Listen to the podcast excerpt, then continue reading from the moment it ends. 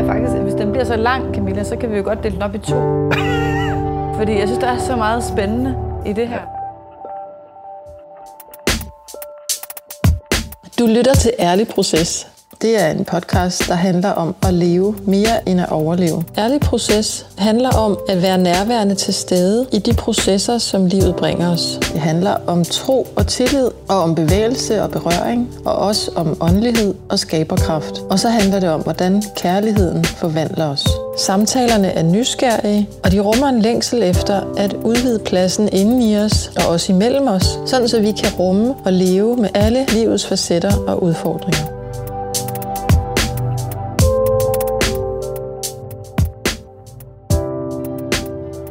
I det her afsnit får du del i den ærlige proces, som par- og familieterapeut Helene Lindberg er i, når hun bevæges og inspireres og udfordres af dagens gæst.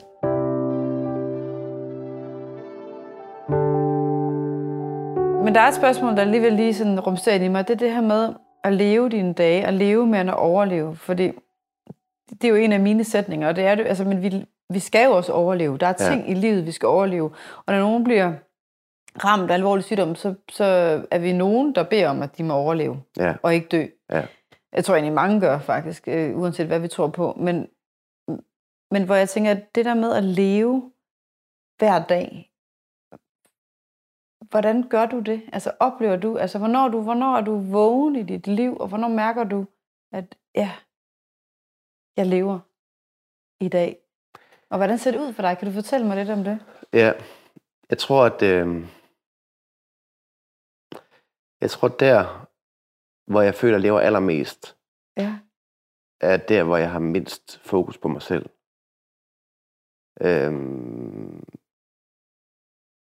Spændende. og kan mærke, hvad jeg kan gøre og være for andre mennesker. Ikke for at blive til noget som helst, men hvor jeg kan mærke det, det gør jeg, fordi jeg er nogen, og hvor jeg kommer i, i kontakt med, med mit ansvar som menneske. Øh, Med dit ansvar. Jeg er lige kommet på TikTok, Okay, du er en af dem. Øh, og det er ret syret, øh, fordi det er, min, det er min nevø, der har fået mig på. Ja. øh, og jeg smed en video op i forgårs, som nu er, øh, har fået knap 300.000 visninger, og det er åbenbart ret meget i, i den verden. Det er da ret meget. Ja, øh, og der stiller spørgsmålet, er alle mennesker lige meget værd? Og, og der har jeg jo tit tænkt, jamen det der, altså da jeg begyndte at sige, spørge om det for 18 år siden, tænkte, jeg, selvfølgelig tænker folk det, men det gør de faktisk ikke. Mm. Og der er noget sjovt, det, men hvad er det folk grundlæggende tror, deres værdi består af? Ja. Og der kan jeg jo mærke, at den gængse opfattelse i Danmark, det er jo, at det er det, vi gør, der gør os til dem, som vi er. Mm. Og det er jo en meget logisk ting, for så gør jeg noget for noget igen. Men spørgsmålet er bare, hvor meget skal jeg så gøre for at blive god nok, som er det spørgsmål, der runger i os alle sammen. Hvor meget er jeg god nok som menneske? Og så kan vi sidde og tænke, hvis jeg bare så fik det der, så ville jeg, så ville jeg føle mig god nok. Jamen, hvorfor er det så, så ham der, der er mega rig, ikke er, føler sig god? Eller hvorfor er der så nogen, der er skuespiller, som har det hele, men begår selvmord? Eller, altså, Ja. altså, så logikken holder jo ikke. Nej. Og derfor kan man sige, at jeg tror på, måske også kvæg min, min, altså, hvad hedder, min, min baggrund og, og, og hele det med at vokse op i det kristne, er, er, er hvad hedder det, er en grundlæggende tro på, at jamen, jeg har fået livet som en gave. Mm. Jeg er god nok som menneske. Mm. Jeg er også fucked som menneske, men jeg er god nok. Ja. Og det er fordi, jeg er nogen, at jeg kan gøre noget. Ja. At man kan se, at kristne så mange steder er blevet tolket til, at det handler om at være godt menneske og gøre alle de rigtige ting. Det er så, hvad det er. Men, men jeg tror på det, fordi jeg er nogen, Mm. at jeg kan gøre noget. Hvad betyder det, at du er nogen? Jamen det betyder, at man kan sige, man kan sige, så det her med, at vi skal gøre noget for at blive til noget, blive taget ud af ligningen. Mm. Nu skal jeg i stedet for gøre noget, for jeg har fået noget. Ja. Så man kan sige, hvis du går ud, hvis jeg siger til dig, gider du ikke øh, vaske min bil, så får du øh, 200 kroner. Og det, så står du der i tre timer og knokler og polerer og så videre. Og, og, og forskellen på at få de to kroner, efter du har knoklet i tre timer, eller så giver dig en gave, at chancen for, at du bruger nogle af de 200 kroner på andre end dig selv, er nok større i det sidste eksempel, frem for at du har stået og knoklet i tre timer. Nu har jeg gået fortjent til de her penge, Ja. og nu skal det godt nok godt for mig. Ikke? Ja. Og det er det, man kan se rigtig mange af vores hverdag går med. Vi, vi, vi, vi knokler, og så får vi noget, og det er vores. Nu er vi ret til det her. Ikke? Mm. I hvert fald så bliver når folk så får for meget, eller nogen snyder. Eller, Mm. men, men hvis man i høj grad kan få lov til at se, jamen, jeg har ikke gjort mig fortjent til at få et liv. Det er en gave, jeg har fået. Og så uanset om jeg så har to år, eller 20 år tilbage at leve i, eller 100 år, så må jeg spørge mig selv, hvad jeg bruger den gave til. Og der, hvor jeg så kan mærke, at jeg er dårligst til at bruge gaven, det er at når jeg bare bliver for optaget af mig selv.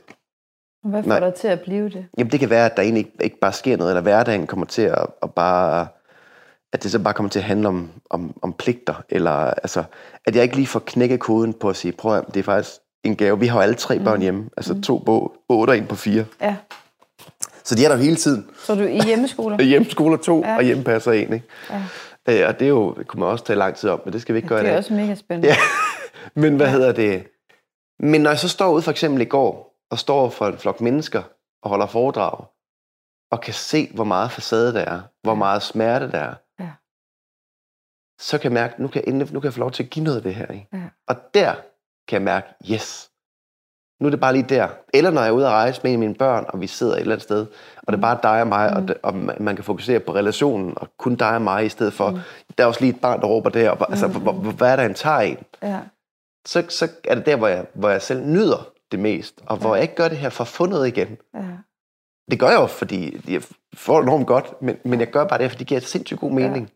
Hvad hjælper dig til at knække? Du sagde, knæk koden, altså det er der, hvor du får knækket koden, ikke? Hvor, altså, hvad, hvad hjælper dig til at gøre det? Altså, kan du også mærke den her livs øh, taknemmelighed, eller jeg ved ikke, hvad jeg skal kalde det, øh, i hverdagens trummerum? Ja, men så, så sådan, sådan opstår sådan lidt i, i, hvad hedder det, i øjeblikket, når jeg vælger lige at, at trykke pause. For eksempel sådan- Pause. Ja, for eksempel jeg lige i morges der, når min datter så ligger rær min brysthår med en børste, altså, og gider ligge og putte lidt, fordi hun er sådan lidt med, hun er meget morspisen, meget hele tiden med mor, og jeg må kun putte nogle gange, og altså, eller også bare i morges, når min søn og jeg så ligger i kvarter, bare ligger og krammer ind i sengen eller sådan noget. Ja. Øh, og så går der ikke mere en halv time, og så råber han bare, far nej, lad være, fordi jeg kastede en pude i hovedet på ham, fordi han lige har kastet pude to gange i hovedet på hans søskende, og så kaster jeg en i hovedet på ham, bliver han skide sur, og så råber han så, hele vores opgang kan høre det, og så, Ja. Så, og, så- og sådan er det jo bare hele tiden, ja, op og ned. ja. Øh, så derhjemme, der er det jo meget sådan med at, holde fast i øjeblikken, når de faktisk er der, Ja. og hvor kontakten er der. ja, hvor kontakten er der. Ja. Og det er den der glimrende 60 raket med, man kan sige, jamen, i alle relationer handler først og fremmest om kærlighed. Når den så er der, nummer to, så kontakten. Altså forstår de så, at jeg så faktisk godt kan lide dem. Mm. og til sidst, krav. Og man kan sige, det vi tit har lyst til, det er at stille krav, inden de har fanget de to andre ting. Mm. Men vi kan ikke rigtig stille krav, før folk ved, at vi vil dem det godt, og godt kan sagt, formidle det på der. en måde. Ikke? Det er virkelig godt sagt, det der. Ja, så, jeg, så jeg tror tit, det er der, hvor jeg kan mærke, at hvorfor hun skulle de gide at lytte på mig nu? der er jo ingen kontakt. Altså. Ja. Øh, og der er jeg også bare et menneske, som jeg er fyldt med fejl. Altså, jeg, Ja. ja. jeg tror, jeg laver sted mellem 15 og 70 fejl hver dag. Det er sjovt, du sætter tal på det. Jamen, Vi, jeg, vi, vi var, min mand og jeg, vores, øh, dengang tre børn, nu har vi så fire, men der var vi på, øhm, på Hawaii på sådan en skole, der var der en underviser, der sagde, at du kan ikke opdrage dine børn på afstand. nej, Det er lidt det samme, som du siger nu. Ikke? Altså, de skal helt tæt på. Hvis du vil opdrage dem, hvis du vil lære ja. Ja. dem noget, hvis du vil fortælle dem om, hvad de skal i livet, så skal du have dem helt tæt på. Ja. Ja. Skal du altid gøre det ud af intimitet, ikke? så virker det. Hvis ikke mm. du gør det, så er det lige meget. Ja.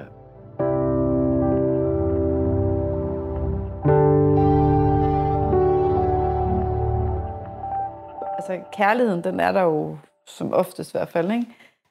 Når du som forælder, ikke? Mm. Men den kontakt, hvad gør du for, at den er der? Kan du sætte ord på det? Eller, for, eller hvornår opdager du den? Eller er du, hvordan skaber du den?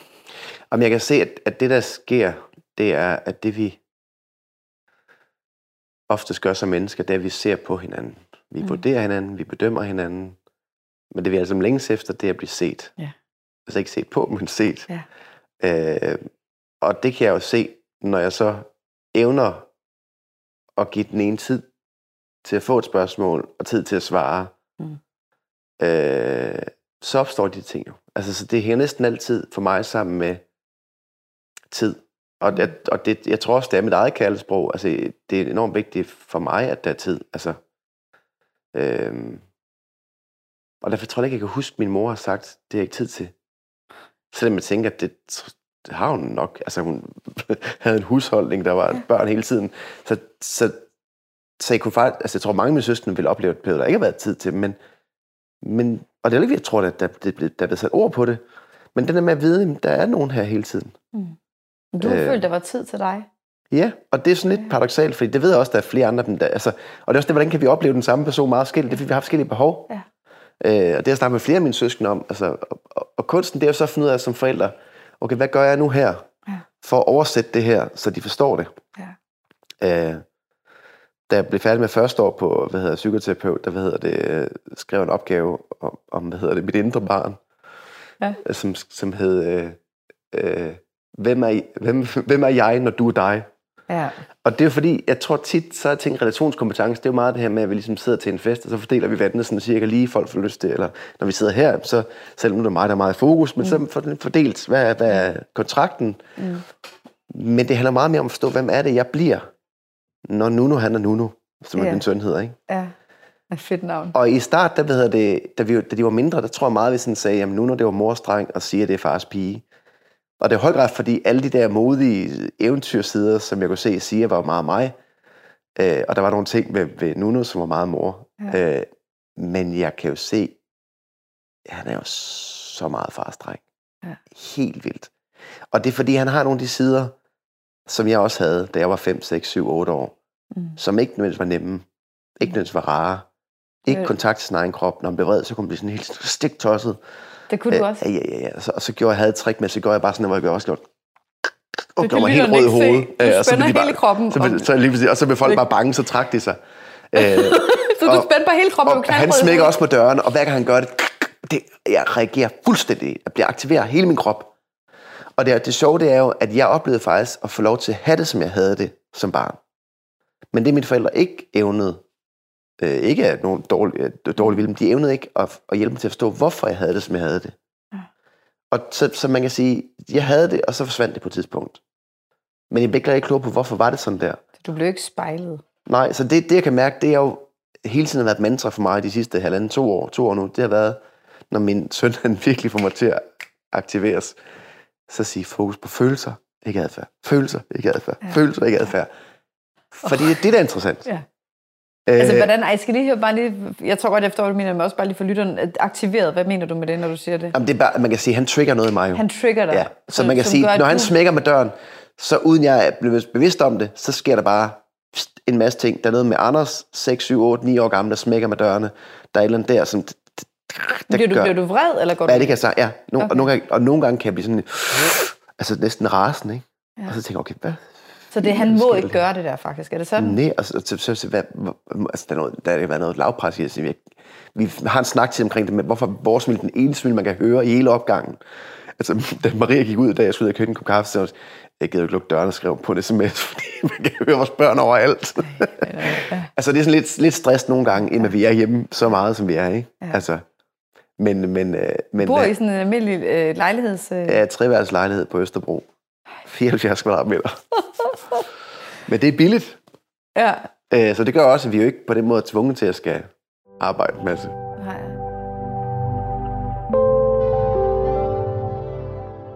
Hvad var det nu, jeg ville spørge dig om? Nå, jo, det var, øh, hvorfor hjemmeskoler I? Kan du sige det sådan? Altså, jeg ved godt, det er ikke for at åbne et helt nyt emne, men det er bare lige sådan, hvorfor har I valgt at gøre det?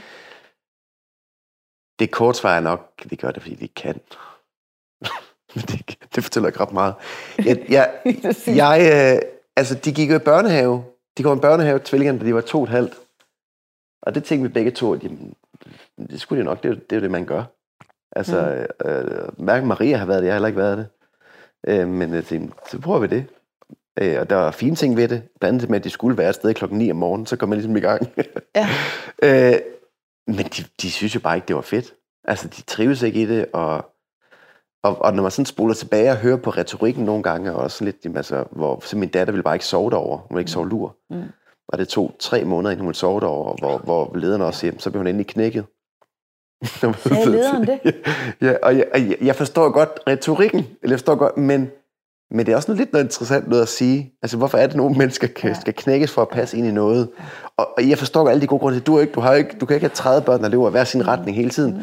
Så, så jeg er helt med på, hvad præmissen er, Mm. men samtidig også bare, hvad er det så lige, man forsøger at få folk til at passe ind i? Mm. Så det var bare fire, så tog vi dem så hjem, og der havde Maria så lige øh, født Uma også.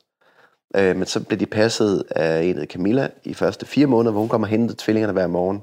Mm. Og så var hun sammen med dem i hverdagen, sådan noget privat øh, dag- dagpleje ja. eller børnepasser. Men så fra december 18, der har vi haft dem selv. Øhm, og, øh, og da vi så havde gjort det, så var det så sådan i en gruppe med 20 andre familier, hvor vi så, Ja. de havde aktiviteter alle ugens dage, så kunne man så komme der, de gamle kunne, og så videre. Og så kom spørgsmålet på et tidspunkt, skal de så starte i skole, og de blev skrevet op til en øh, friskole ude i Skovlunde, for, og øh, tænkte, selvfølgelig skal de derud, og det var det, der var logikken. Og, og så begyndte jeg jo selv ud af den lærer, og så begyndte jeg sådan at og tænke, hvad er det egentlig lige skole skal Ja. være for en størrelse? Og, øh, og jeg var blevet ret hugt på at, at ville lave sådan en forsøgsklasse. Det synes jeg var oplagt, fordi nu var der jo to klasser, det, det årgang, de skulle på. Så så kunne man bare lave en normal klasse, Mm. og så en forsøgsklasse. Og sådan kort fortalt, så tænkte jeg, at forsøgsklassen skulle være sådan noget med, have de faste, have de samme voksne på Mm. øh, fra 0. klasse og op. Øh, en pædagog måske, to lærere, der så kunne supplere hinanden. Øh, hvad hedder, mindre skemaopdel hverdag. Mm. Øh, mere tid ude. Øh, sådan noget med ringetider. Eller hvad med det? Lektier. Mm. Væk med det. Altså, prøv at øve, øve sig på nogle ting, som man efterhånden har fået bevist, eller fået dokumenteret. Ja. Det gør ikke nogen øh, vanvittigt meget godt for rigtig mange elever. Øh, kunne vi prøve at lege med det på den måde? Så bare se, og så bare få nogen med, der så fulgte. Og, og det, der skulle være fokus på, det var særlig relation mellem elev og elev og lærer og elev. Det var ligesom, det skulle være det bærende hele tiden. For de børn, der ikke trives, de lærer heller ingenting. Det har de fleste også fundet ud af. ja. Og så havde jeg møde med skolelederen derude øh, på Thomasskolen, øh, hvor jeg præsenterede mine idéer, og jeg kunne godt se, at der var nogle ting, jeg sagde, ja, det der med lektier, det er også, der er nogen, der ikke helt kom væk fra det, og sådan noget, men øh, ja, men ja, men, altså dybest set, de har meget at risikere. Altså, det var den skole i landet, der lå nummer et i forhold til at rykke sine elever mest, og alt sådan noget der, så, Ja. så, Så det- det... hvor, hvor skulle man change a winning team, kunne de måske tænke, ikke? Ja. Og der havde Maria spurgt mig en måned inden, hvor hun spurgte mig, Anders, hvad er chancen for, at du kan på hjemmeskole? Der har jeg sagt 5 procent. det er ikke så meget. Men så efter den der samtale der, så tænkte jeg bare, jamen altså, altså hvorfor bruge tid på at ændre en skole, hvis de ikke vil? Ja. Så tænkte jeg, så gør jeg bare selv. Så røg det- du op på 95 eller 100 procent der. Og, og så tænker jeg bare, jamen altså, hvad, altså, hvad er det værste, der kan ske? Altså, og de samme spørgsmål, der kommer, afhængig af hvem det nu er, der spørger, det er enten noget med det faglige niveau, og hvor jeg siger, prøv at hvornår har du lært mest Ja. på seks år i dit liv? De fleste efter ting, vil nok sige, fra de var 0 til 6. Mm. Okay. Gik du i skole der? Nej. Okay. Hvor skulle mennesker holde op med at lære, når de så blev 6, Mm. fordi de så bare ikke lige kom i en skole? Altså, vi vil gerne lære. Mm. Så nogle gange kan jeg sidde og tænke, altså var det mere på trods af, det gik i skole, eller fortsat med at lære, altså nogle gange, ikke? Ja. Så det er den ene ting med det faglige. Den anden ting, det er sådan, hvad så med det sociale? Ja. Øhm, og der må man så igen lige spørge selv, jamen, hvad er det egentlig lige, vi husker fra vores skoletid i forhold til sociale? Øh, for det første, man kan sige, hjemmeskole betyder ikke, at man sidder derhjemme hele tiden. Nej, Altså man er sidder nok i virkeligheden meget mindre hjemme i et lokale, end folk, der går i skole, de gør. Ja. Altså, øh, så vi mødes jo med folk på kryds og tværs, Mm. og, og så er vi på eksperimentariet, eller på Kube, Frederiksberg Mm. Bibliotek, eller i svømmehallen, eller går til trampolin, og der, hver mandag var vi i Helsing, og sådan springcenter deroppe, mm. hvor vi er sammen med 20 andre familier, som springer rundt deroppe. Øh, så, så, øh, så vi får meget det sociale. Ja. Øh, og selvfølgelig kan man sige, kunne jeg håndplukke den perfekte klasse og den perfekte lærer, så kan skolen noget magisk. Mm. Ingen tvivl om det. Ja. Men hvis du spørger 100 voksne mennesker, så er det nok de færreste, der har haft den oplevelse. Ja. Og så kan man så sige, men øh, når vi så har mulighed for at gøre noget andet, og har lever fint med at tjene mindre, end de fleste andre gør, Ja. jamen altså, hvorfor så ikke bare prøve det af? Så, ja. Men altså, jeg har øh, den største respekt for hjemmeskolen. Jeg havde vores øh, øh, forrige naboer nede på tredje. Vi har sådan ja. Et bagtrappeopgang her, som er helt fantastisk. Meget forskellige mennesker, men ja. det er sådan virkelig meget leben og nabofællesskab. Men Tilde og Mads, som var vores naboer, de havde fem piger i en ja. Treværelseslejlighed her Nå, ja. på tredje. Ja, Ved du, ja, hvem ja. Tilde er? Ja, ja. ja. ja. Det er jo De flyttede til, de øh, flyttede til Bornholm. Bornholm, ja. Ja, jeg vil lave en podcast med Tilde også. ja. Men jeg, jeg, dem savner jeg. Det, de, der var så meget leben i dem. Altså, de Ja. legede jo, de piger, de leger, de legede, og de leger nok stadigvæk på den Ja, måde, ja. som jeg gjorde, da jeg var barn. Ja. Altså, jeg har den største respekt for det, så jeg ved godt, der er mange, der har det der faglighed socialt, men jeg ved jo Ja. godt, at de lærer sindssygt meget, og de er mega sociale. Ja. Så jeg er mere sådan lidt, jeg vil næsten ønske, at jeg kunne have gjort det, men jeg, det tror jeg simpelthen ikke, jeg ville kunne overskue. Altså, det er mere den del, ikke? Altså, jeg Ja, har mere jeg tror, det- respekt for, at du gør det. Ja, og det er også Og derfor, man kan sige, Tilde det gør det. afgørende, det er at finde ud af, hvad kan jeg være i? Og det er sådan Det det med det. grænsesætning i forhold til børn, hvor, altså, hvor, hvor man i 80'erne sagde, at der er nogle ting, man gør, Ja. og, og mor og far skal være enige. Altså, hvorfor skal du frarøve en forælder? Altså, eller, altså, vi, vi, altså, nogle af folk siger også, at jeres tvillinger er meget forskellige. Siger, "Men det er det er deres mor og far også. Altså, Ja, altså ja. vi er forskellige. Ja. Øh, og, øh, og hvad var det, jeg kom fra? Det, det var det her med... Øh, Hvad vi kan være i. Er det det, Ja, siger? det der med, Ja. man kan sige, så, og grænsesætning, hvor at sige, det handler om sådan, hvad, hvad, hvad, hvad synes jeg er fedt? Så ja. det kan også sagtens være, at vi om et halvt år siger, Ja.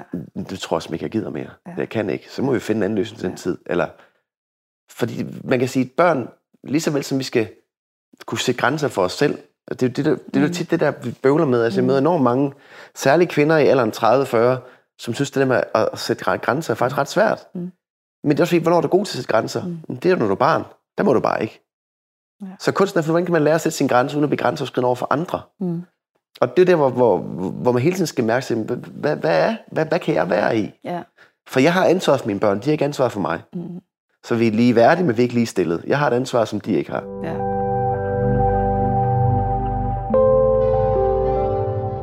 Du kommer med mange guldsætninger, Anders. Og det er ikke nogen, jeg har fundet på. Det er nogen, Vi, jeg har ja, jeg ved det godt, men du, du ryster dem af dig så hurtigt. Vi er lige værdige, men vi er ikke lige stillet. Ja. Det, det er virkelig godt sagt. Ja. Ja. Men jeg tror, Men det, det, det godt- oplevede jeg jo ikke. Jeg oplevede ikke, at man var lige værdig. Nej. Men nogen var mere værd end andre. Altså som barn. Ja, ja. Ja. Og det er også derfor, at det kan stadig, jeg kan, jeg kan stadig opleve det nu, men jeg reagerer ikke på det. Altså, jeg, jeg synes bare, det er interessant, at folk stadigvæk tænker, at der er nogen. Altså, Ja. det er også den, jeg lavede det opslag på TikTok med, med alle mennesker lige meget værd. Ah, om der er ikke, om så er der også dem der, ja. hvad som er Putin, eller hvad som, mm. hvor jeg siger, jamen hvad, er det så fordi, at det hedder, alle mennesker er lige meget værd på nær jer? Og så har vi sådan en dumme kategori, Mm. for de særligt dumme mennesker. Og, og derover, hvad skal man så gøre for at komme derover? Mm. Mm. Altså skal man så sparke nogen? Eller altså, man spytte nogen i hovedet? Mm. Eller skal man skyde nogen? Eller skal man røvrende Ukraine? Eller putte to jøder i en gasovn? Eller hvad skal der til for at komme derover? Og man må komme tilbage igen? Altså, meget den logik, som folk tænker er logisk, er jo ikke logisk. Og hvem bestemmer, hvem der er hvor? Altså, er du dommer? Mm. Det er da skide sådan. Jeg vil også være dommer. Altså, Mm. så det der med at sige, hvorfor, hvorfor har vi behov for at skulle gøre nogen mere værd eller mindre værd? Og der kan jeg jo mærke, det tror jeg, fordi man kan sige, hvis vi kan gøre nogen af mindre værd, så tror vi så også, at vi kan gøre os selv lidt mere værd. Mm. Og fordi vi længes efter at føle os rigtige. Ja, at være mere værd. Ja, og det er det, vi skal have fokus på. Det er, hvordan får vi udfyldt det hul? Ja. Og det hul bliver ikke fyldt af, at jeg gjorde det, jeg gjorde i skolen. Det var bare 30 på Hugo, og Henrik i min klasse, fordi nogen trådte på mig. Ja. Jeg vidste godt, det var forkert. Ja. Men så troede jeg måske, jeg kunne mig en lille smule mere værd. Ikke? Ja. Og det er faktisk det, der du brænder for, ikke? Er det ikke Ja. det? Jamen, det der med, Jeg at mærker folk, din passion. ja. For jeg kan se det, man kan sige, hvis, hvorfor skal vi gå rundt? Altså, der er jo så mange mennesker, der går og føler sig så forkerte. Ja. Men det er spild af liv. Altså, fordi det gør bare, det ikke. Fokus kommer på mig. Og mine problemer, mig, min kamp, og hvad jeg skal have. Og, Mm. Men vi er jo ikke skabt for vores egen skyld. Altså, vi er skabt for, vores, for hinandens skyld. Ja, ja, ja. Øh, og det der med, at jeg er jo kun her, fordi nogen har givet at tage sig af mig, Ja. før jeg var værd at give. Altså, jeg er kun i stand til at elske andre mennesker, for nogen har elsket mig først. Og når begynder, folk begynder at forstå den der logik, okay, det er fordi, jeg har fået noget, Ja. at jeg kan give noget. Er det kun at forstå den logik? Er det ikke også på en eller anden måde at sidde jeg og tænker på at, at, at erkende det, eller erfare det, eller sådan det der med, at det er noget, der på en eller anden måde ikke, det er jo en forståelse, men det er jo også noget med at erfare, at når jeg er noget for andre, så sker der noget, ikke? Altså, der opstår og- livet også, ikke? Altså, Jo, og så det er også derfor, man siger, jeg tror folk rigtig forstår det, når de har erfaret det. Præcis. Ja, det, For ellers så bliver det bare ord. Ja. Og det er også derfor, man kan sige, at stå og holde foredrag er verdens dårligste kommunikationsform, men det er også en af de få, vi har til Mm. mange mennesker. Mm. Og det er også derfor, når folk så nogle gange skriver til mig bag og siger, Anders, tak fordi du skrev, eller gjorde sådan og sådan noget, og så gjorde jeg det her efterfølgende, Mhm. for at sige til dem, jeg er glad, hvor du skriver. men jeg har ikke gjort noget. Mm. Altså, jeg har sagt noget til 200 mennesker, mm, men du valgte at gå ned og sige undskyld til ham der. Ja. Det ender jo meget at gøre. Det, du fortjener al, al æren selv. Altså. mm. Og når folk så kan sige, det, det vi gør, det gør faktisk en forskel, så begynder folk at finde ud af, okay. Og det, hvordan kan vi lære helt små børn at bidrage? Altså det du gør, det er vigtigt. Ja. Og det er der, hvor vi så, fordi man kan sige, den måde vi så vælger at, igen med skolesystemet, så hvis målet det hele tiden er, at nu, nu skal vi have dem bestemt sted hen, Ja. Og så skal de, så skal de, først skal de gøres klar til at, kunne- at kunne komme til, fra vugstuen til børnehaven, og så skal de være klar til at kunne til, skal komme i skole, og så skal de gøres uddannelsesparat til at komme på gymnasiet, og så skal de videre på det for et højt snit, så de kommer videre til uddannelsen. Og så en alder måske af 30-35 år, så må du bestemme selv. Nu har du klaret det hele, og hvad kan du så få? Så kan du få dagpenge eller depression. Det er de eneste to ting, du har garanteret i dag. Ikke? Er det det, vi skal bruge 30 år på? Det er lidt fattigt, ikke? Mine Lever børn, vi fattigt? mine børn kan sikkert også gå på dagpenge for depression. Ja. Men altså, så det, det er jo bare for at gøre det lidt firkantet. Lever vi fattigt? Ja. altså, jeg synes i hvert fald, at, øh, at den måde, folk måler rigdom i, Ja. der vil jeg våge påstå, at jeg er flere penge end de fleste. Ja. altså, på, på andre parametre. ja, du er rigere. ja. Ja. Hvad, Og gør, jeg- hvad gør dig rig? Det gør både oplevelser, det gør jo, hvad hedder det, det gør, gør det rigtigt. Ja. Eller, det var helt rart i går, der, der var de spor, jeg var ude to steder i går og holde foredrag. Øh, først for nogle konfirmander på i Odense, og så en F-skole går aftes. Øh, og, og, begge steder var der en spurgt om, hvad, hvad, hvad får du egentlig for det her? Det er meget optaget af. Ja. Øh, og det første sted havde jeg så fået penge. Det andet sted havde jeg så heldigvis ikke fået penge.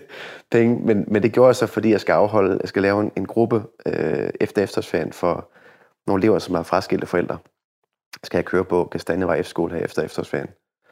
Øh, så jeg har sagt, at jeg vil gerne komme og holde for dig for først, så de kan møde mig alle sammen. Mm. Og det vil jeg ikke have nogen penge for. Fordi de skal bare kunne møde mig der, og så tror jeg, der er flere, der vil melde sig til gruppen efterfølgende. Øh, og det er rart at vide, det, det, det gør jeg ikke for penges skyld. Jeg gør det, fordi jeg har et projekt her nu, mm. om hvordan, hvordan kan vi gøre noget for den her målgruppe. Ja. Øh, og, og, så det gør mig jo ikke fattig, at jeg har så gjort et foredrag gratis. Nej, fordi nu skal folk ikke sidde og høre derude, nok kan man få gratis foredrag, om Magnus Kofod Pedersen. Det kan man ikke. Men, men det, hvad hedder det? Men, men så, altså, så alt skal jo ikke være en transaktion. Nej, Og det er der, hvor folk tit tænker, jamen, jamen, så skal jeg også have noget igen. det er noget for noget. Ja. Men selvfølgelig er jeg også bare et menneske, så jeg kan også godt blive fanget i, at man jo... Altså, mm. Men oftest er det, når jeg gør ting, som er ud af noget pligt, eller ud af noget bør, Mm. så bliver jeg sådan lidt mere transaktionsfokuseret. Ikke? Ja. Ja, men det giver rigtig meget mening. Men jeg er sådan lidt... Hvad, om du siger simpelthen så mange spændende ting, så øh, jeg, mine tanker ryger sådan i mange forskellige retninger, men, men der er lidt spørgsmål, jeg, der sidder også og brænder øh, på mine læber her, det er, øh, hvad har udfordret dig mest i livet i forhold til at ændre din overbevisning om noget? Altså, du siger det der med, at du, du, du søger jo, så rejser du til Irak, altså Iran, så der med. Ja. at møde de mennesker der, ikke, som ikke bare er dem, vi ser i fjernsynet. Altså, vi har alle de her fordomme, ikke? Hvad udfordrer dig mest i livet? Eller sådan, hvad, hvad er det, der vækker din opmærksomhed? Eller hvem, kunne jeg også sige.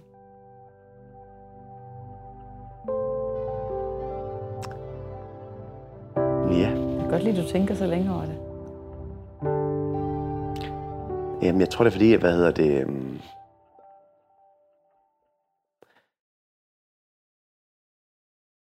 Altså, jeg vil sige, det er en konstant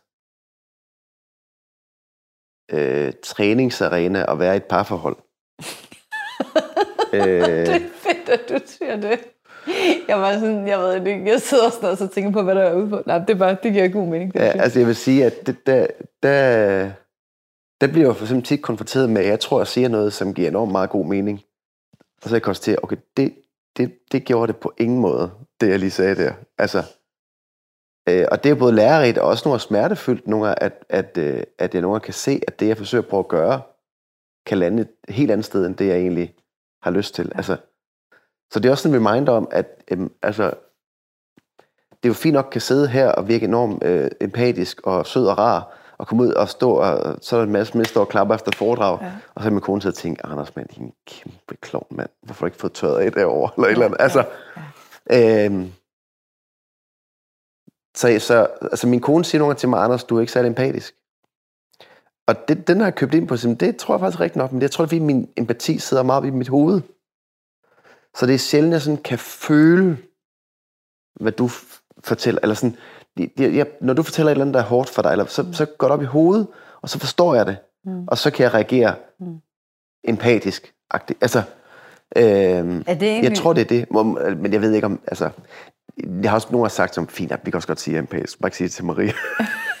men, Men altså, det er meget sjovt, fordi jeg kunne godt finde på at sige det samme til min mand. Ja. sidder jeg her og bliver lidt ramt af. Ja. Så tænker jeg, er det en mandeseng, eller er det bare sådan noget... Jamen, jeg tror, men, det, igen, men, men det er jo bare fordi, man kan sige, selvf- selvfølgelig, at når vi er som parforhold, så er vi jo i den der pisse irriterende symbiose, der gør, at, at, at, at, at det, altså, vi ser det hele på én gang. Mm. Øh, hvor man kan sige, her der er kun et par timer, og så er jeg Ja. videre igen. Og Ja. øh, min studiekammerat ser mig kun nogle dage om måneden, og så er det det. Og altså, øh, Maria Hvilket- ser jo alt. Altså, og- Jeg oplever det. Ja, og der tror jeg bare, at, at det der nogle gange har klasset mellem os, hvad hedder det, Maria havde en efterfødselsreaktion efter Uma blev født. Øh, og der tror jeg lidt, at der var nogle ting i den periode der, hvor Maria helt klart og med rette følte sig svigtet og følte sig alene. Mm. Øhm, og det, der skete for mig, det var på nogle punkter, så tror jeg igen, at jeg sad og tænkte, nu skal jeg holde på mig selv. For det med at være den, der har det næst værst, det er lidt noget ged, for det er jo ikke mig, der har en efterfødselsreaktion, eller det er der måske også, men, men, men, men på en eller anden måde, nu skal jeg igennem det her. Og der er jeg sindssygt god til at overleve på den måde, jeg holder vejret mentalt. Og hvis du Ja. prøver bare at holde vejret fysisk, kan du mærke, at det eneste, du kan fokusere på, det er at holde vejret. Ja. Øh, så når jeg holder med vejret mentalt, så er der heller ikke nogen udvikling. I, så, så arbejder jeg ikke nogen ting. Jeg kommer bare igennem det, ja. og det kan jeg gøre virkelig længe. Og det er jo en glimrende evne at kunne det, men der sker bare heller ikke noget, så, så jeg tager mig ikke af det. Og der kan jeg huske på et tidspunkt, hvor jeg var oppe ved, ved, ved Marias terapeut, hvor jeg også er med, hvor, hvor, hvor hun så siger, Anders, du skal ikke gøre mere, end du kan. Og hvor jeg siger, jamen, jeg tror faktisk ikke et spørgsmål om, om jeg kan gøre mere, for jeg kan altid gøre mere. Men det er måske mere et spørgsmål om jeg vil gøre mere. Og hvis du prøver at sætte dig i Marias sted og høre sådan en kommentar, så kan du godt med rette vælge at høre det her som værende, okay, tak for lort. Mm. Altså, du, altså det er mig, der lider, og Mm. du vil ikke gøre mere. Mm. Men samtidig vil jeg stadig holde fast i, at det er jo noget af det mest omsorgsfulde, jeg kan gøre for mig selv, og dermed også for Maria, fordi nogle har sagt til til hende jamen, altså, vil du først egentlig være helt fuldt ud tilfreds, når jeg knokler mig helt ud til kanten, og så væltet. Mm. Fordi så siger nu har han virkelig gjort det hele. Det er jo ikke omsorgsfuldt, hverken over for mig, eller over for dig, eller over for vores børn. Men det kan nogle gange være mere acceptabelt at gøre i vores måde at være mennesker på. Mm. Men det er der, hvor det er sindssygt svært for mig, det er, hvordan, hvordan, hvordan kan jeg finde ud af at, at stå ved mig selv, Mm. samtidig med at være en støtte for Maria. Og det er jo tilbage til noget, det første, vi snakkede om, hvor der er jeg måske nogen, der har været bedre til at holde fast i min egen integritet. Jeg vil ikke falde i det her.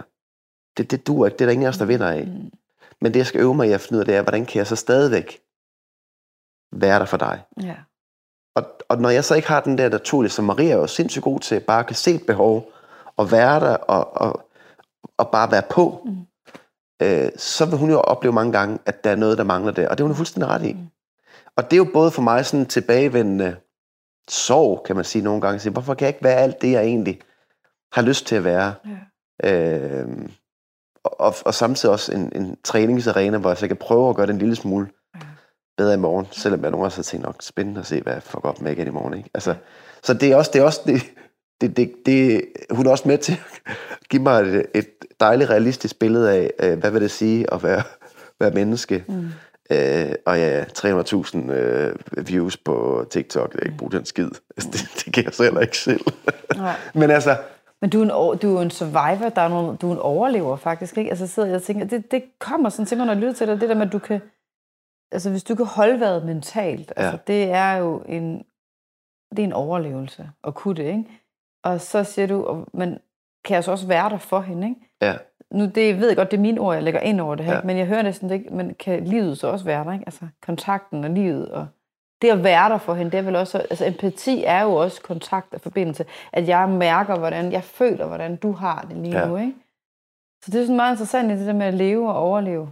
Ja, og så er det også det, der nogle gange gør, det der så nogle gange gør, at faktisk nogle holder mig, holder mig fra hende. Det er jo fordi, at, at man kan sige, hvis nu hun sidder og deler noget, der er svært for hende, Ja.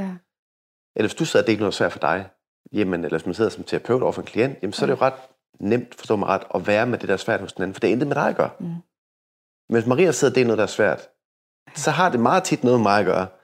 Så så kan jeg så vælge at sige, hvad skal jeg så bare sidde og æde det nu? Det gør jeg tit, for der er jo altid noget rigtigt, det hun siger. Mm. Der er også nogen, der sidder og tænker, bider mig lidt og tænker, okay, det er måske ikke lige helt sådan, det jeg synes, det var. Altså, Øh, og jeg talte med Thomas Sige, som er sådan en tysk pædagog-teoretiker. Øh, jeg lærte ikke en skid af hans bøger i, i, på lærerseminaret, men han er en meget klog mand. Og så sagde han til mig, to understand doesn't mean to agree. og det er meget, meget rigtigt. Og så jeg kan mærke, det er, altså over for vores børn, men også over for vores ægtefælder, så undlader vi nogle gange en vis forståelse, fordi selvfølgelig også, at vi skal være enige. Ja. Men jeg er jo ikke enig nødvendigvis. Altså, og, og der kan jeg mærke, at der er alle mulige Marias historier, der gør, at, at hun tit er meget optaget af skyld, og hvem er rigtigt, hvem er forkert. Og hvor jeg jo mere siger, at hvis vi har en konflikt, så betyder det bare, at vi er to forskellige holdninger. Mm. Det er heller ikke omkring skyld. Nej. Så nogle gange så tager jeg bare skylden for ting. Jeg kan godt tage den uden at føle skam. jeg synes godt, det ikke er særlig lang, langsigtet, men altså, så, så kan det være, måske hurtigt komme videre. Og fordi jeg tænker, jeg har tit nok mere skyld alligevel. Altså, så, så, så lad mig bare tage den. Ikke? Altså. Men der er bare alt muligt, når jeg så aktiverer noget, når, når, jeg, når hun så oplever svigt, men så bliver der altid muligt aktiveret fra hendes bagage. Ja. Og så kan jeg ikke bare sidde og sige, at det er også fordi, du har oplevet sådan og sådan og sådan, og derfor så, altså, det kan jeg jo ikke sidde og sige. Det kan jeg godt sige som terapeut. Ja. Og sige, hvem er det, der siger det her til dig? Ja. Tænk dig lige nu, ikke? Altså, Ja, ja. Det er vildt interessant at høre det, du siger. Jeg, nu hedder den her podcast jo Ærlig Proces, Ja. og jeg laver også en efterreflektion efter hver samtale. ja. Og, men jeg kan lige så afsløre lige nu, at jeg, altså alt det, du sidder og siger lige nu, ikke? altså her, så sent som i går aftes, havde vi en længere snak med mand og jeg, og det er, altså, jeg er fuldstændig ramt på alt, hvad du siger, Ja. fordi det er næsten som, at du, du sidder og fortæller om den snak, jeg har med min mand. ja.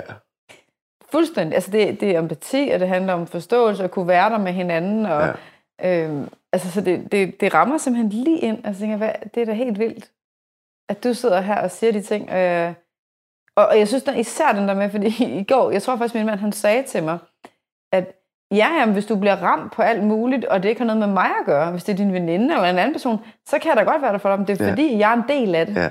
Så kan jeg ikke holde ud og høre på det, ikke? Nej. Altså, så går han i forsvar og Ja. alt muligt, ikke? Og føler, at han ikke er god nok og bliver kritiseret og sådan, ikke? Hvilket jeg også gør. Ja.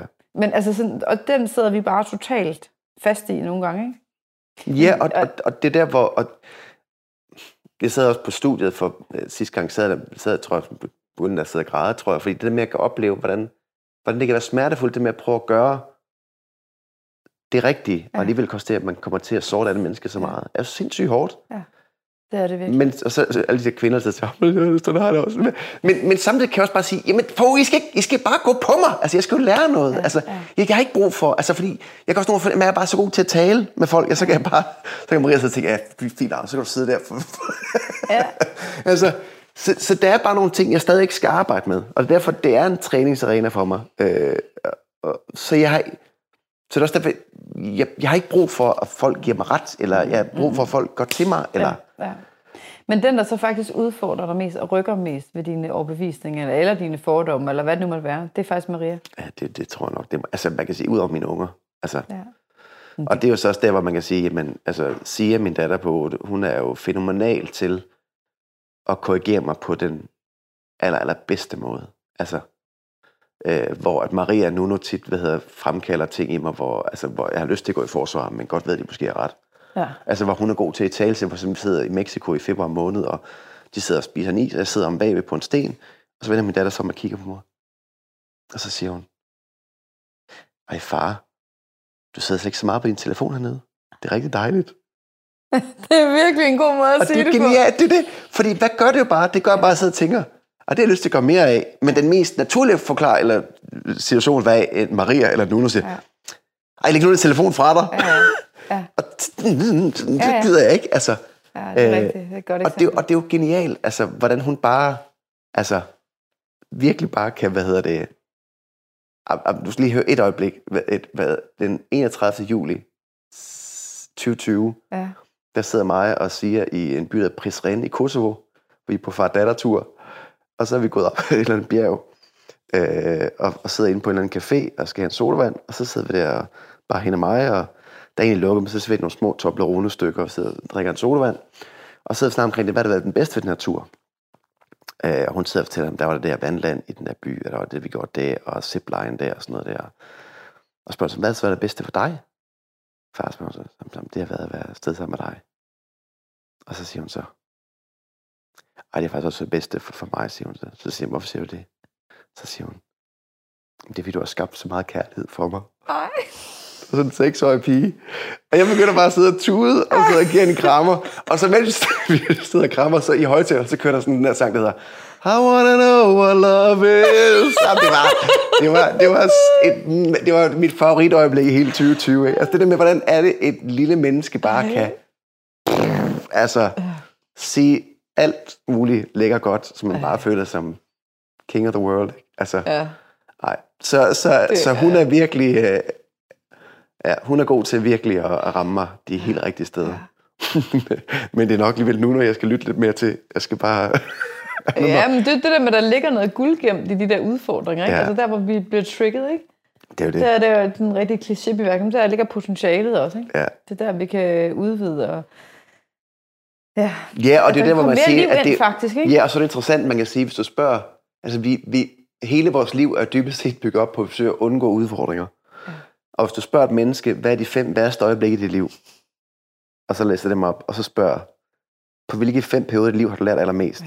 Så siger jeg ikke, det hedder fem ud af fem, men der er nok tre eller fire af dem. Ja. Så, så det er også der, folk kan se tilbage og sige, "Men jeg kan sidde der og sige, "Men jeg vil ikke, jeg kan ikke sige, at jeg vil ønske, at min far ikke var død. Altså næsten, jeg tænkte, det værste, jeg næsten kunne forestille mig, det var, at han havde været invalid. Ja. Eller altså, at, at det havde været fortsat.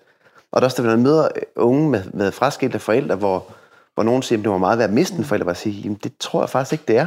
Det kan jeg selv mig sige, for jeg har prøvet at miste en forælder. Men for nogle gange, det gode, hvis vi kan tale om det i godsøjne, det er en død, det er et punktum. Ja. Hvis du oplever, at en forælder bliver skilt, jamen så kan det være nogle gange noget, der overhovedet ikke fylder. Så kan det være et komma, så er det et udråbstegn, så er det en parentes. Altså, det kan blive med at følge. Altså, jeg sidder snart med en pige i går, som jo ikke har nogen kontakt med sin far, men har en far. ja. Altså, hvor meget forstyrrer det ikke i ens baggrund? Mm, det er jo et tab på samme måde som... Ja. Men det er jo et uklart tab, ikke? Det, er, Det, jo- det, det, er det, et det kan tab, svært definere. Altså, Ja, men det er jo det, ja, det er derfor uklart, ikke? Vi kan ikke, det er Ja. jo et tab, fordi du mister jo noget, ikke? Men Så jeg tror også for mig har det med at miste, det har været, at sorgen har været ren. ja, Altså, det har været, bum, alle var enige om, det var noget lort. Vi kunne være sammen om det. Mm. Punktum. Altså, ja, ja. øhm, ja. Ja.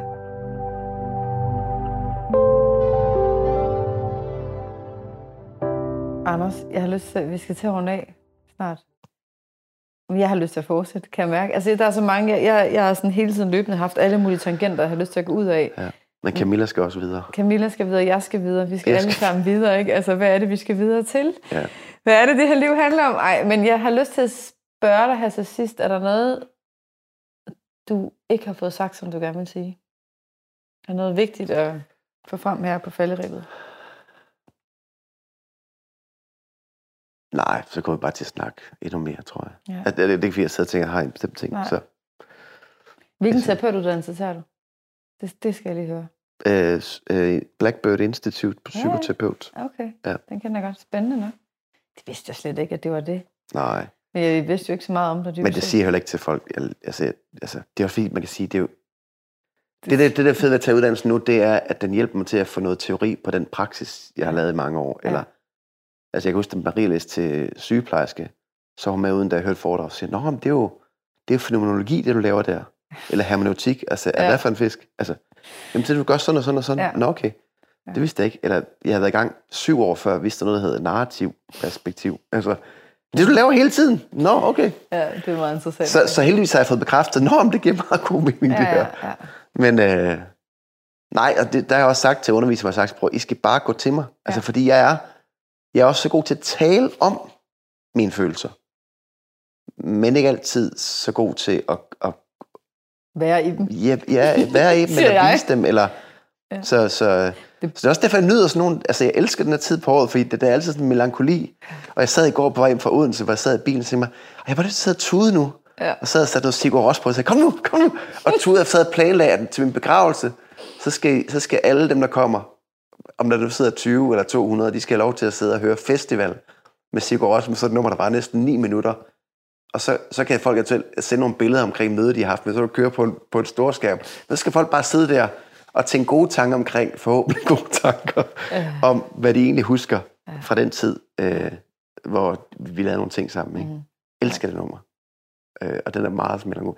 Jeg, jeg, jeg, jeg fik det til både øjne. Jeg kunne ikke sådan rigtig komme i gang med det. Jeg kan godt bare sådan nummer bare lige godt. rigtig meget. Men det er sjovt, jeg plejer at sige til folk i terapi, at, at forskellen på at, at, at være i terapi, altså sådan gå ind i et terapeutisk ja. forløb, og så for eksempel nogle gange at gå til psykolog eller andet, det er, altså man kan snakke om tingene. Ja. Og det kan også hjælpe rigtig ja. meget at snakke om sine problemer og, og reflektere og sådan noget. Men terapi, det er jo faktisk at være i det.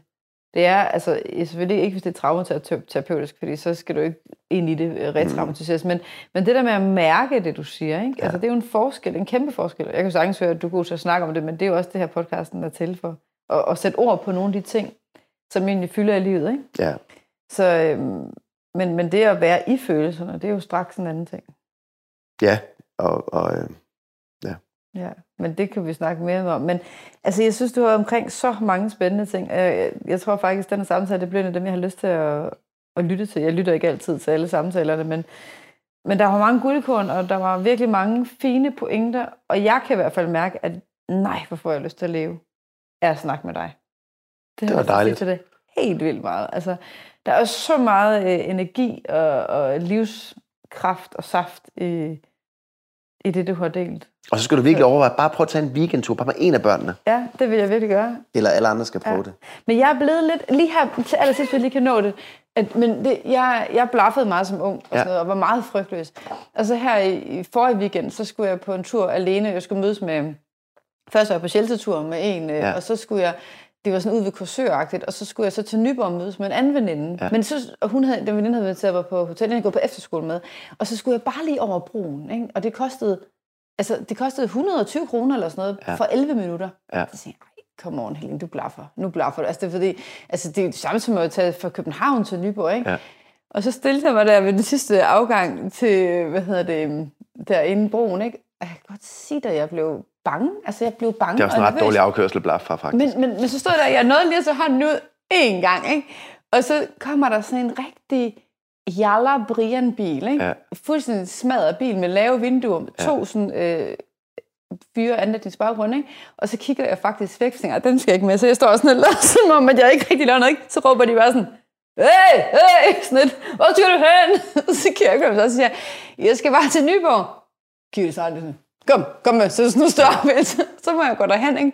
Og Birgitte, som jeg, hun havde kørt mig derhen, hende jeg havde ja. med, så, jeg, så går jeg hen til hende, hun er ved at tanke, og de kører ind til siden og sådan noget. Vi skal bare lige en to minutter, ikke? Og de gør ikke noget, de der to minutter, sidder bare og ryger og sådan noget, tænker, skal de tanke, altså hvad skal de? Så går han til Birgitte og siger, øh, jeg har fået et lift, men jeg tør faktisk ikke til Gå hen til det der ægte, bare hen med hunden. Ikke? Gå hen og spørg, om de ikke skal til Nyborg. Så siger de, det kan jeg jo ikke, jeg har jo lige sagt ja til dem. Så jeg kan bare sige, at jeg fandt en anden løsning. Så går jeg hen til det ægte par og siger, nej, så går jeg tilbage igen. Det kan jeg jo ikke. De sidder der og venter. Og så siger jeg, det kan jeg ikke. Nu, nu, nu må hun, hun, vi har lige snakket om, at hun ikke bad så mange bønder. Så nu, nu beder alle de der bønder, du ikke plejer at bede, fordi nu bliver jeg nervøs. Så kommer ind i den der jallerbil der, og så Altså, og de er jo mega søde. Ja. Øh, Hassan og Barsel eller sådan et eller andet, ikke? Og de, altså, de sidder der, og altså, de er bare sådan helt... Altså, jeg, ved, jeg kan bare mærke det, når hun har tænkt nu, hvis de kører videre, og de ikke sætter mig af i Nyborg. Og jeg får alle de her sådan skræk til nej. Og så det ene, han begynder at spørge sådan, hvad laver du til daglig? Og siger dem, hvad laver du til daglig? Og sådan noget. Og så, og så siger han, ja, men det der med, at man må godt spørge om noget. Det er fordi, at, altså, hvorfor gør du det her? Altså, det er for oplevelsens skyld, det for penge, eller hvad? Sådan, og det svarer sådan lidt, ikke? Så, så den ene, han begynder at snakke om, at Ja, men altså, man, altså, der var en gang, der blaffede folk med, men nu ved man jo heller ikke, hvad folk kan finde på at gøre. Han begynder så at nævne alle de ting, som jeg faktisk var bange for. Ja, ja, ja. Og så, ja, det er rigtigt, det tænker jeg slet, men I er jo heldigvis meget flink. Ja, selvfølgelig, selvfølgelig, siger det så. Ja. det er simpelthen så, det er så komisk en oplevelse for mig, fordi de sidder, han sidder og siger de ting, ja. som jeg sidder og har en fordom omkring, ikke? Og, og jeg, altså, de er jo bare super flinke, ikke? Men de mm. sidder der og ryger, hey, du må godt tage en Red Bull, hvis du vil det, ikke? Og sådan, det er fint nok, og sådan noget. Og de, jo, de siger, hvad skal du i Nyborg? Jamen, jeg skal bare med veninde. Og jeg skal på en date, siger de så. Og så siger jeg bare, at jeg er faktisk gift, og har været gift med min mand i, i sådan 18-19 år. Så får de bare øjne, der er ved at trille ud af hovedet på dem, og de var sådan, de kan slet ikke, altså, okay, respekt, respekt, ikke? Men, nu har jeg glemt, hvorfor jeg siger den historie. Hvad var det, vi snakkede om? Nå, det var det med at rejse med mine børn. Det er ja. fordi, at, øh, jeg tror bare, jeg har været egentlig meget mere modig. Ja. Og mindre bange. Altså, eller jeg har i hvert fald gjort det. Det kan simpelthen mærke, efter at jeg har fået børn. Og jeg ved ikke, om det er fordi, at jeg er mor, eller sådan noget, men jeg, jeg tror faktisk, jeg vil være bange. Altså sådan helt reelt bange for at rejse med dem alene. Men, men jeg kunne også godt mærke, ej, det her det har jeg jo gjort før. Altså, jeg har gjort det i udlandet, jeg har gjort det alle mulige steder, ikke? og jeg har også gjort det alene, så hvorfor, hvorfor Hvorfor bliver jeg bange for mennesker lige pludselig? Men tror du ikke bare, hvis du så spørger selv, hvad er det egentlig, jeg er bange for? Og så prøv at liste de ting op, man kunne være bange for. Ja. Og så sige, okay, men hvis det er det, og det, og det, det, det, hvad har jeg så i rygsækken, hvis jeg havner i den situation, eller hvis det skete, hvad vil jeg så gøre? Og så tror jeg, at de fleste vil finde ud af, så vil jeg bare gøre sådan og sådan, eller gøre Ja. sådan og sådan. Men det Eller tænker jeg også sådan. lidt på, faktisk. Så hvad er det værste, der egentlig vil kunne ske? Ja. Og så finder man ud af, okay, det er nok virkelig ikke særlig sandsynligt. Og skulle det være ske, jamen vil jeg så også kontere det? Ja. Ja. Altså man kan sige, at man vil gå og har en angst for, at man bliver, bliver voldtaget på over Ja. og smidt ud over Storebæltsbroen, så skal man måske lige und, skal så fint vente lidt. Ikke? Ja, ja. Men, men, men de fleste gange, der går vi rundt og har en frygt for noget, som vi egentlig ret tit selv kan håndtere, Ja. hvis det skulle ske. Altså det med at skifte job nogle gange, og sige, Ja. jamen vil du kunne få dit gamle job, hvis du så det andet ikke fungerede? ja. Ja, yeah, det vil jeg nok egentlig. Ja. Okay, så, så du vælger at blive noget, du er faktisk utilfreds med, af frygt for, at mm. Mm. du skal få en midlertidig nedtur i et halvt år, eller hvad? Altså, Ja. Men det, jeg kan virkelig kende det og mærke det, du siger, og det er jo også noget med at ture og lige at, at udfordre mig selv ikke, på det der. Ja. Ikke? Altså, der, det var en sindssygt god oplevelse, der skete ingenting, men det var interessant at mærke den der næsten angst Ja. i kroppen. Ikke? Ja. Altså, jeg kunne mærke, at mit hjerte bankede, Ja. øh, og der var jo ingen fare overhovedet. Altså bare fordi de sidder med nedrullede vinduer, og jeg ved ikke, hvad det var for en smadret bil, de havde. Altså, Ja. men jeg kunne også den måde, han kørte på, kunne jeg heller ikke lide. nej. At du ved, sådan lidt sådan, mm, ind og ud og der på. Men det er også, man kan se, at når udgangspunkt starter med, at man allerede er på vagt, så vil Ja. man også se, se alle faresignalerne. Ja. Hvor der en bil med et ægtepar, de så kørte Merkel, så ville du ikke tænke, det var noget. Det var, Nej. det var sikkert bare en afvielse fra det, du tænkte var normalen. Og sådan er det jo bare. Det er altså, det, og det er jo de der øh, pre-assumptions, vi har, ja. Ja. eller på en eller anden måde? At vi, altså, det er jo i hvert fald interessant for mig at blive konfronteret med. Det er jo en fordom, ikke? Ja. Altså en forudindtagethed, forudindtagethed omkring de her mennesker, ja. Ja. ikke? som jo bare var super flinke. Så øh, jeg tror, altså for mig er i hvert fald så... Nå, det, det er jo en lang historie, men, men det, det, jeg får i hvert fald lyst til at, at udfordre min egen sådan, overbevisninger. Og min egen fordom, men også min egen frygt måske faktisk. Bare er at Men, det, til men, dig. jeg tror, men jeg tror også, at man kan sige, når du så oplever gentagning, du oplever hele tiden at få ret i din fordom, Ja. så bliver det jo også dit mønster. Hvor man kan sige, det jeg oplevet, det er ret mange gange. Jeg ved, de er der fordommene, men jeg er åben for, at det kan ændre sig og for tit afkræfte min fordom. Ja. Altså når jeg så sidder i Iran med en, med, en bil, og jeg får at vide, at det, du skal ikke sige det for Danmark, det er bedst, du siger det for Tyskland, dem kan de godt lide i og så siger jeg, gider ikke sige, at er tysker. og så sidder jeg i en taxi, så siger jeg sådan, where are you from, sir? Så siger jeg, I am from Denmark. Oh, from Denmark! Oh, you crazy, man! og så er jeg døgrig over, at der kommer dansker til Iran. Jamen, er du ikke klar over, vi kan jo ikke lide dig. Altså, det siger jeg. Siger, altså, så og ironien over, at sige, altså, hvad det, altså, og det er jo det, der er så befriende. Men det gør bare, at når jeg så sidder og ser lyder fra Iran, jamen så har jeg jo ikke, det første jeg ser, det er jo ikke præstestyret, det er ham, den grine taxichauffør, Ja. eller ham, der siger, åh, from Denmark, åh, excellent. Ja, ja. altså, og alle de gange folk kommer og hilser, altså, øh, og de piger, der bor der lige ved siden af ambassaden, der har Gucci-tørklæder og stolbriller, og som sidder og tænker, kæft nu idioten bare rundt derovre, ikke, og protesterer, altså. Men det kræver, at man giver sig mulighed for ja. at få det perspektiv, ja. fordi det er jo ikke nok at læse om det. Nej. Men det For er jo det at træde, det er det, jeg vil kalde, i hvert fald det, som jeg er optaget, det er at træde ind i livet, ikke? Ja. Altså, eller ud i livet, eller hvad det, vi nu siger det, ikke? Og, og bevæge os derhen, hvor vi opdager, at mennesker er mennesker, ikke? Altså, at. Ja. vi opdager, at vi på en eller anden måde kan komme i kontakt med hinanden, og komme i en eller anden form for hjerteberøring, ja. eller forbindelse, ikke? At vi er i samme båd som mennesker. Nå, ved du hvad, Anders, nu er jeg gået over din gruppetid, fordi du skal mødes. Det er jeg virkelig ked af. Jeg kommer Det til er at gå rigtigt. 10 Der minutter er over. også syv notifikationer, Ja, undskyld. Det beklager jeg virkelig meget. parking reminder, oh shit. Ej, undskyld. Jeg lod mig rive med af... Jeg har lovet Maria ikke af- flere bøder, fordi at, øh, Så, jeg fik både en fartbøde i sidste uge og klip. okay, Nu klip har, også. Ja, nu har jeg to klip. Ej, puha. Nå, ved du hvad, Anders? Jeg takker af hjertet, fordi du vil bruge din tid på øh, at sidde og snakke med mig her i Ærlig Proces. Og jeg håber ikke, du har fået en parkeringsbøde. Nej, og jeg håber ikke, din gruppemedlemmer jeg siger det ikke til Maria, hvis det er. Ja, men tusind tak. Selv For tak. det. Tak fordi du bruge denne dag, som er meget speciel for mig. Ja. Ja, det var dejligt. Ja, tak fordi du ville bruge den her meget ja. Særlige dag. Det er jeg også glad.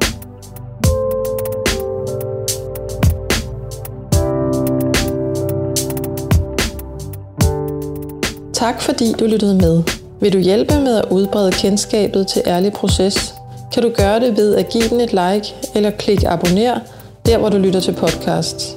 Du kan følge Helene og hendes arbejde på reviveyourlife.dk på Instagram, eller laundry.dk, der producerer den her podcast og andet godt indhold om tro.